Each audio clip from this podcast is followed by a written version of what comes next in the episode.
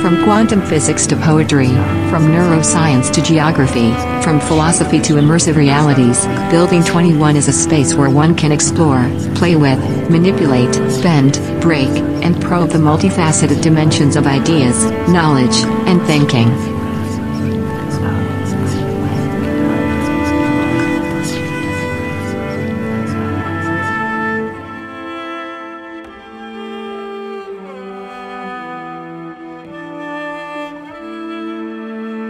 Alexander Weinstein is the author of the short story collections Universal Love and Children of the New World, which was chosen as a New York Times 100 Notable Books of the Year, and a Best Book of the Year by NPR, Google, and Electric Literature. His fiction and interviews have appeared in Rolling Stone, World Literature Today, Best American Science Fiction, and Best American Experimental Writing. Informed by his origins as a realist writer and a long-time preoccupation with the role of technology in society, Weinstein imagines how the most essential elements of our lives, love, friendship, meaning, and so much more, may become distorted, mediated or intensified in futures that are all too imaginable.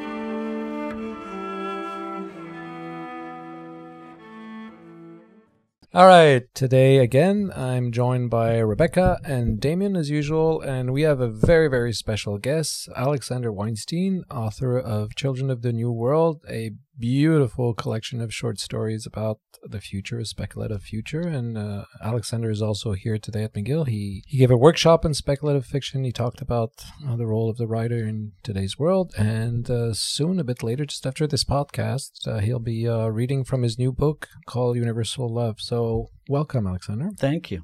Thank you for having me. Why don't we start by maybe you could tell us a few things about yourself? Sure. So, uh, as you said, I'm speculative fiction author. I've been writing pretty much my whole life.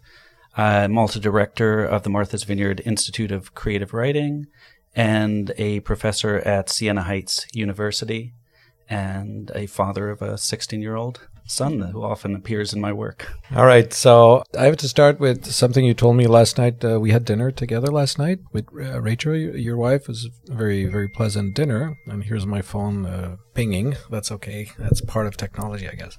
That's, uh, that's the like for mentioning the dinner we had. that's right. You told me something uh, yesterday that really, really stuck with me. You told me you don't really read science fiction, even though you are what I would say probably a science fiction writer. And even more interesting, you're sort of a Luddite. Yes, that's that's right on, on both counts. Really, my background in reading was speculative fiction, and before that was realism. So James Baldwin, Chekhov, uh, Somerset Maugham and then moving into people, I think as sci-fi as it got was really Kurt Vonnegut or Kafka. They don't usually fall under the umbrella of, of hard sci-fi. And that allowed me for some time to, I think, have a freedom to not feel like there were these external rules that I had to follow as a writer. I was just writing really realism just 10 years from now, is how I thought of it um, with a kind of spooky future. And I didn't feel like I had to hold to any genre constraints then. Uh, and then Luddite completely, you know, in many ways, I, a lot of my stories come from the glitchiness of how I use technology that then is either incredibly embarrassing because I make a mistake or it proves a awkwardness that illuminates the emotions underneath it, which then let me create these very strange and dystopian futures that sometimes happen in my stories.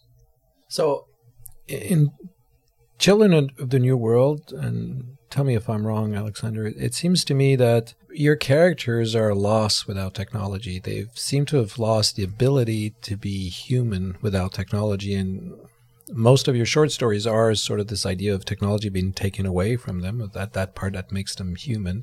And they're suddenly lost in the wilderness and they really can't deal with that. Is that is that a fair reading?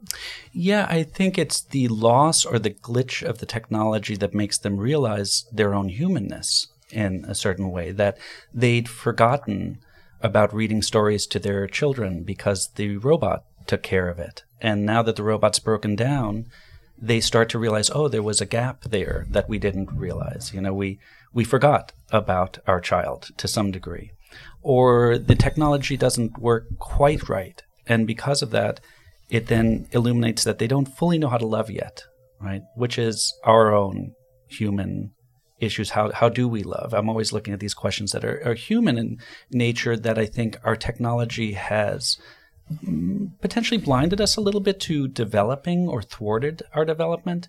And so it's when the technology breaks down that suddenly the characters have to come alive.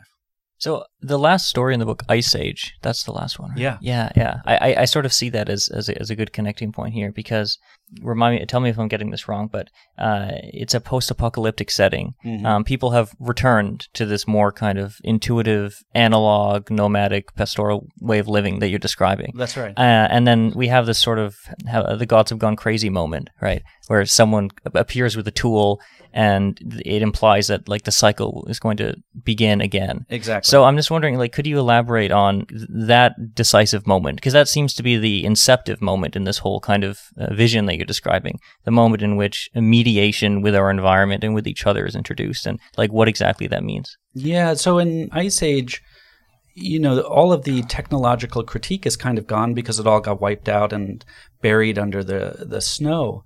And uh, then the danger, you know, in there is that we have somebody in a double decker igloo who has figured out how to mm-hmm. burn his way down to the houses and exploit them.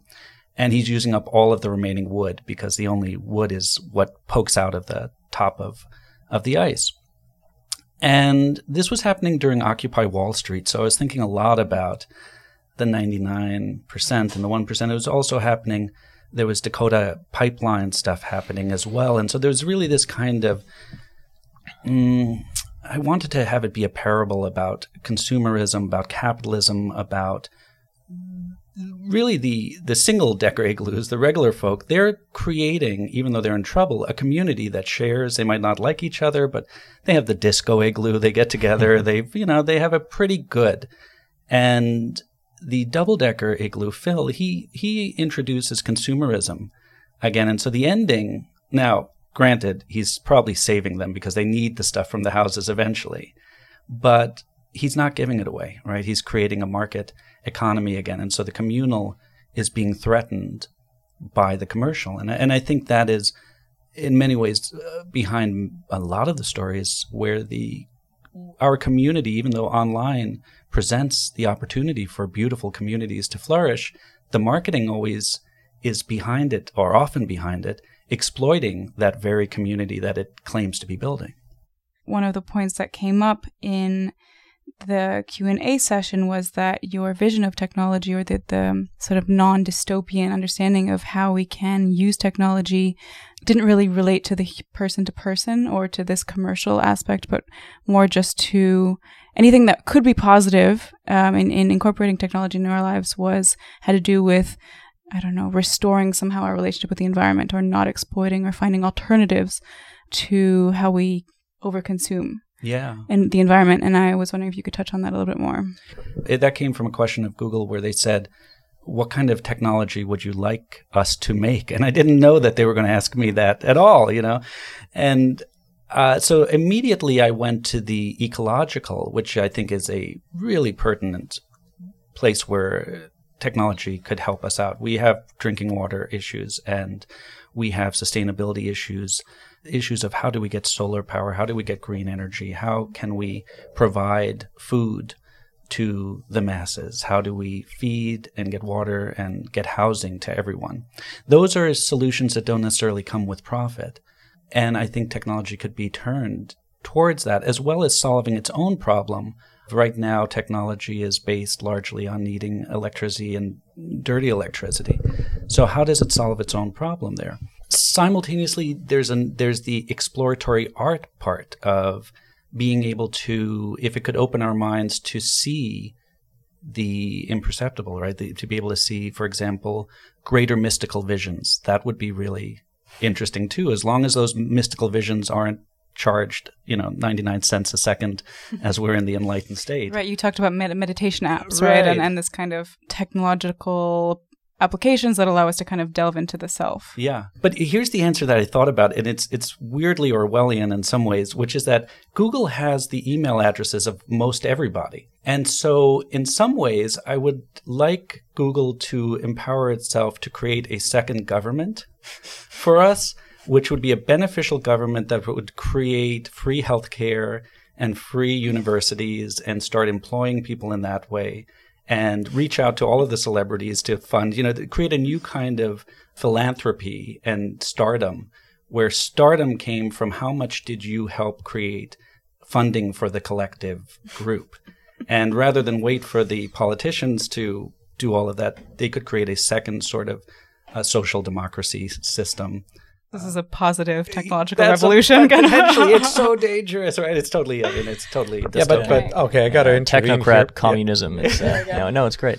okay, so I, everyone knows me here as an optimist, but I, I, try to see things a bit differently. Okay, so Facebook is probably totally, totally evil. Is probably the Microsoft of today. Mm. Uh, late 90s early 2000 mm-hmm. but but google i would say you know between all of the tools they provide for us for free and i'm not saying they per- they're perfect but you know some of the, the, things you mentioned about google working essentially for democracy there, mm-hmm. there's things they're doing for the environment even though you know servers are you know very costly in terms of CO2. But there are things they're doing for the environment. There's things they're doing to save you know threatened animals. They have their own internal struggles. The employees have rejected working with with the Pentagon, and they also provide us with a, suite of tools that are kind of useful mm. for absolutely free, actually, mm. and you know more than 50% of the web is free yeah and we are your website is a good example of this right mm-hmm. we get all sorts of information and you yeah. know the building 21 website is too so it's not totally dark. Much of what I'm talking about is the negative side, but the great side of it is that part, is the connection, is the information, is connecting communities,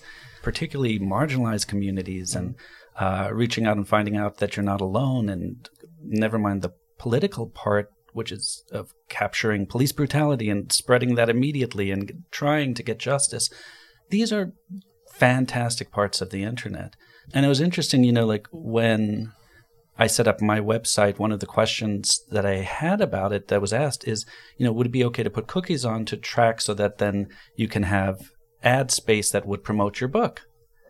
And I said, no, I don't want that actually. Even though it would benefit, I want a safe space where people can come and they won't be tracked. And I think that this idea of data dignity and mm. how to protect that we're not always trying to latch on or put these cookies, right, or put these things in there that will exploit one another is really important. That this idea of the free internet or the free info. Now, the question of then, if you really went there, how do you support it financially? Is a is another economic question that I don't have the answer to. But I think it's been turned towards a lot of dark reasons, especially Facebook and Cambridge Analytica and all of this, where you can make money off people's data, you can sell it, and you can do social experiments that are really uh, toxic. And somehow we need to safeguard against that. I'm not sure what the steps will be so that the beauty of the internet of connecting and of exploration can really flourish.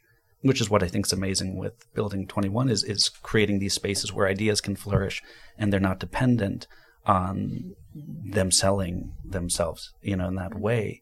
I'd like to see that happen more and more. I, I think our devices are pushing us towards a kind of even marketing of the self. You know, how do we use our presence, our YouTube video to gain followers in order to get maybe an ad, or if it's not an ad, just to get social power or have people like us, you know, and that's a lot of my fiction dives into that weird emotional space of trying to get likes from one another, which is so human and beautiful, but becomes problematic in, in social media. Uh, one of the things that Olivier were in this Radical Futures project the other day, we were having a, a conversation about, you know, what could be reasonable predictions about the way things might continue going. And one of the only things that we kind of agreed on was that things will become increasingly more mediated. They'll become more technologically mediated, uh, cybernetically mediated. And I think you're touching on that. Like I see your work and also, you know, shows like uh, Black Mirror. Mm. There seems to be a general consensus that we can address the fundamental problems of culture through the lens of technology. Where do you, where do you see this going? Speaking to what are personal age old problems through a technological lens. I see that especially, for example, in the story you were referencing earlier, where it's about, you know, vulnerability in a, in a romantic relationship and how this occurs explicitly in, you know, in terms of this sort of layering, like a Russian nesting doll, where, Yeah. right, where vulnerability is now operationalized through technology, Mhm. right? So we're addressing things that, you know, we can relate to without technology, but inevitably through technology, right? Yeah, it's interesting. I, I think like when I think about virtual reality and what some of the dream dreamers of virtual reality talked about, where one might learn to express one's emotions. Is it the squid or the octopus that can change the color of, of one's skin to express that? That we would learn a whole new way of expressing our emotions non-verbally is completely fascinating, right? And the problem is that we haven't learned to express our emotions verbally yet.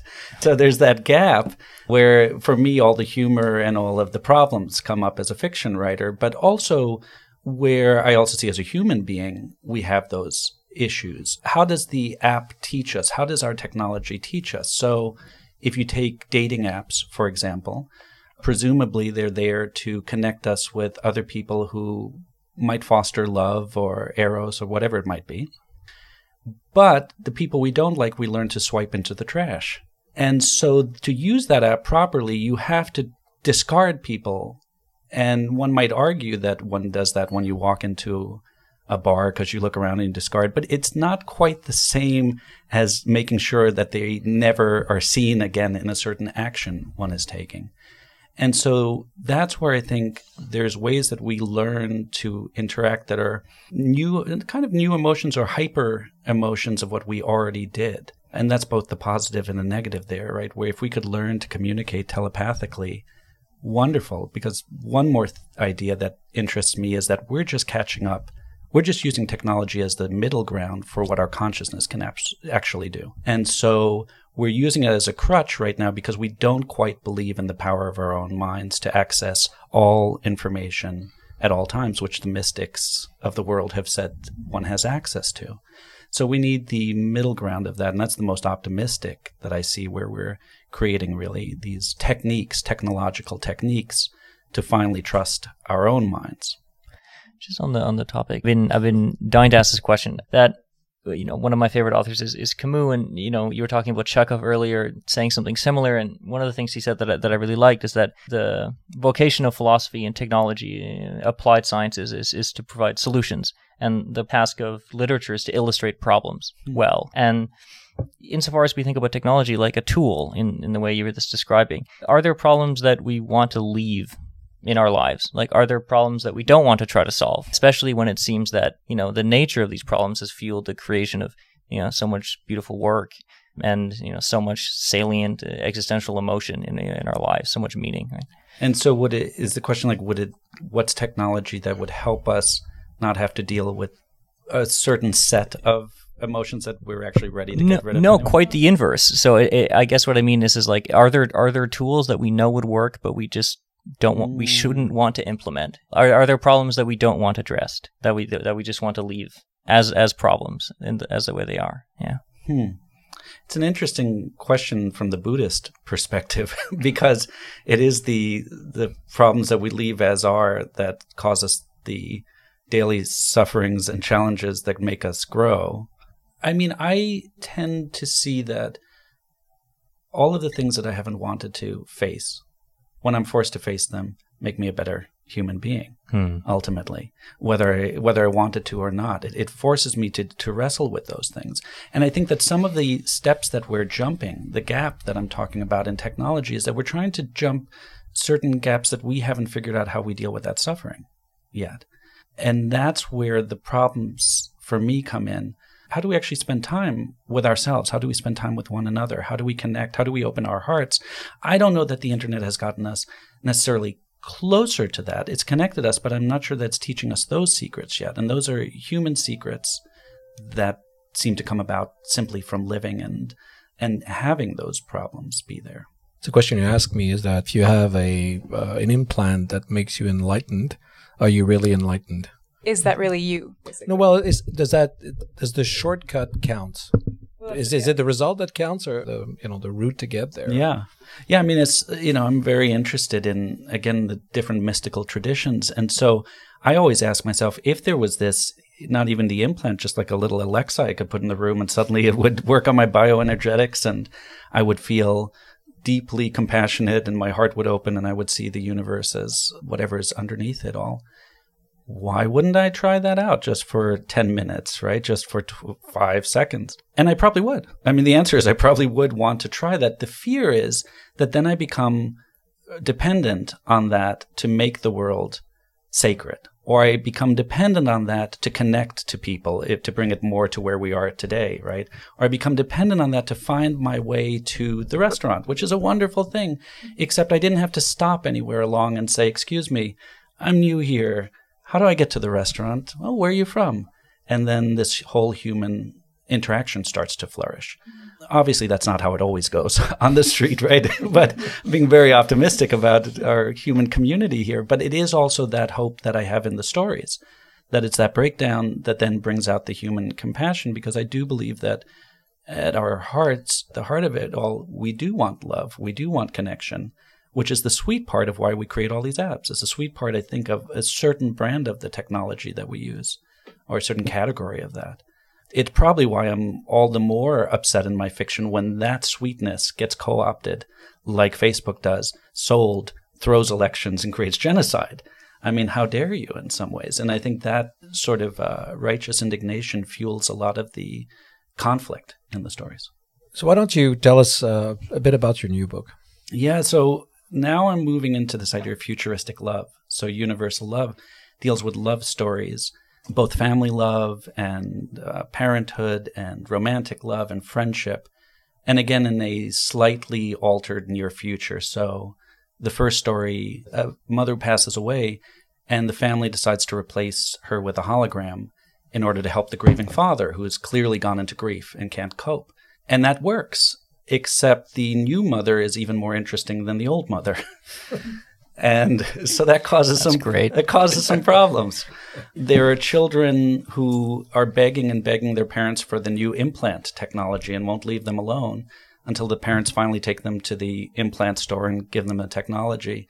And then they can't remove it because of uh, signing contracts that they're paying for, and they have to try to reach their kids who have disappeared into the implant world. Mm-hmm there's a story comfort porn where it's a kind of post Tinder where everybody can get sex really easily simply by because everybody's rating each other and so safety and consent and you have ratings for that. So you can just choose what you'd like to do that night and people will come over and you can have sex but nobody connects anymore. And so everybody's watching comfort porn where it's just friends like waving at the camera saying like we're so happy to see you. you know, it, it, may it may I mean uh, maybe you're aware of this, but that is actually already a subgenre yeah. of pornography. Uh, no, no, I'm not joking. Yeah, no, it's there. Are, comfort porn. Well, I don't know if it has that precise name. There, you can find dozens of hours of just your girlfriend talks you out of a bad mood. No. Um, oh my god. After the sexual intercourse, the, you have some pillow talk, whatever, like stuff like that. Yeah. So yeah. That, right. This is the problem. I come up with these dystopian futures, and then they're already heading there. Right? Or they're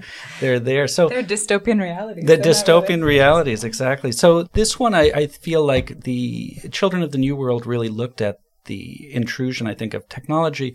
This new book kind of accepts that we all accepted that intrusion and now it's just dealing with the human problems of connection within there and, and how how love changes and how it can survive in a near future that that has totally moved into the technological age. Will we be able to still be human without technology 20 years from now? Yeah, definitely.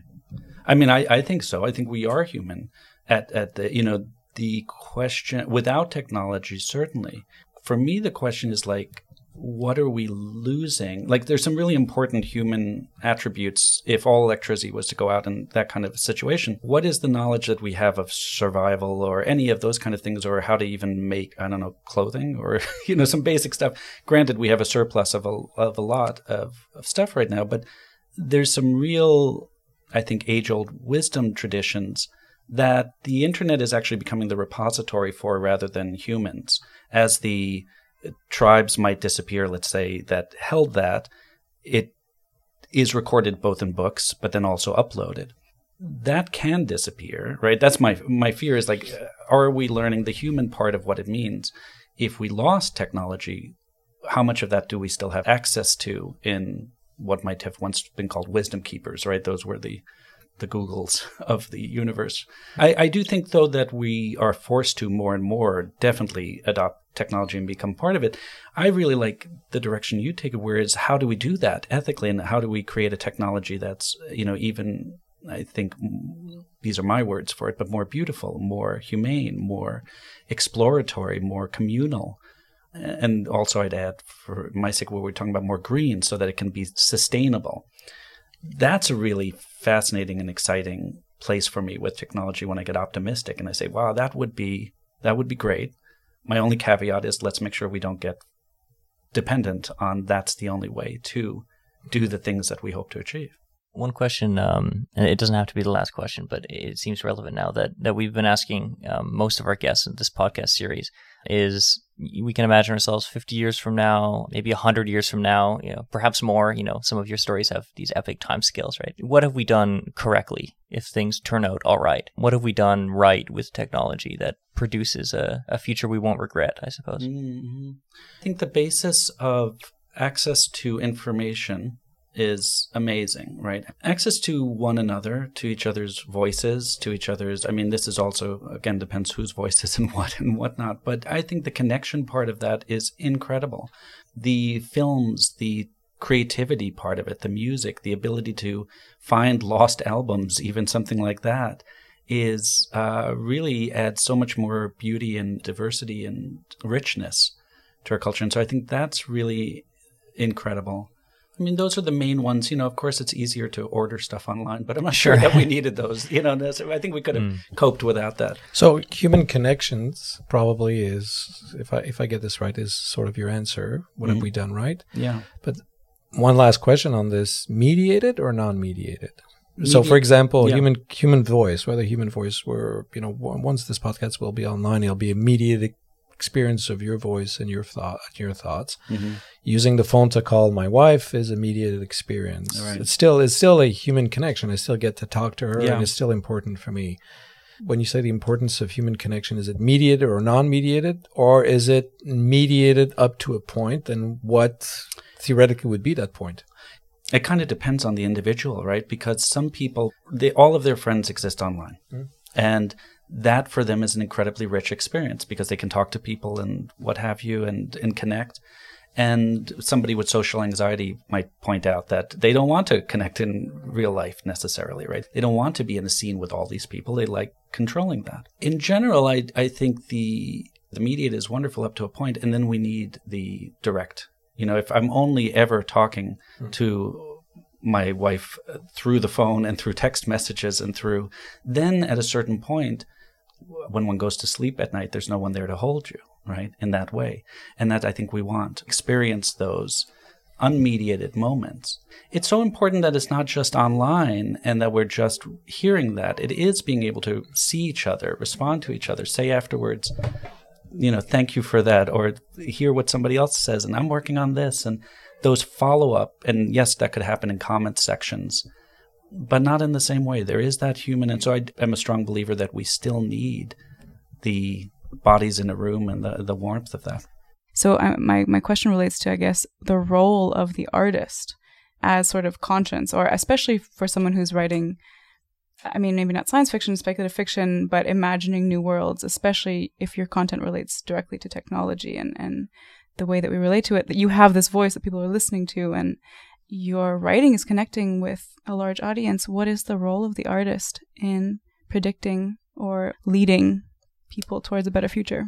Films are going to be coming out that are right. made from the stories. And so that's going to reach a really wide audience and, and, and the book reaches an audience. So I think a lot about what is the tone of the work itself. This is actually a craft question for me and a conflict question of what kind of stories am I then telling? Mm-hmm. And am I giving hope or am I giving despair? Mm. And that that's it turns out to be, I think, a very important tonal setting in the world of what do I want to, how do I want to see the world? This is actually like the solar punk critique of dystopian fiction, which is hold on, you're not yet writing the stories that you want to see of green futures. So, you know, right now I write these stories and then it turns out that comfort porn exists and people are putting, you know, creating contact lenses and what have you with the social media and the contact lenses. And I say, oh no, like what does a fiction that casts a net towards what one hopes for as humanity looks like? And I don't know that that's, you know, that's the solar punk take on it. I don't necessarily know that it has to be conflict less or that you can have that. I think it's actually a tonal issue. Mm. How do you approach your characters? How much love as an author do you put into that? And I think that then has an effect out there. And so I think as artists, musicians, you name it, there's always this question of what is the heart behind it for me? Mm-hmm. And, and to what extent is that going to extend out into the world? Because I think it does. I think everything we do, even in our daily interactions, has that issue of, of tonality, really of um, the kind of vibration we put out ultimately. Mm-hmm. The last question. I mean, it's sort of leading into it already. That like the the role of the artist is, we could say, providing an image of where the reflection of our current time could go, or you know, perhaps should, uh, less prescriptive, but definitely, you know, here's a way that things wouldn't, you know, get messed up. We could say one of the the most beautiful lines I kind of picked up in one of the philosophy readings I was forced to do, you know, as a student, uh, was was Baudrillard, and he defines the the world is that which cannot be replaced, right? Like there's no mm-hmm. alternative to it, and and I like that way of thinking because it, then we can ask, it's like, okay, well, what are the things that we don't want replaced in the world? And and I see technology, you know, many times in in great ways. It replaces things, you know, like a backhoe replaces a whole day of backbreaking labor for yeah. a labor force. Facebook replaces the need for an expensive phone call uh, or a letter and so on. And mm-hmm. maybe then approaching this positive future negatively. What do we not want to have replaced? Like, what do we not want to have substituted? Well, yeah, I think that's what my new book is uh, answering that. You know, it's love for, for I think I think human love, I think human warmth, human kindness, compassion.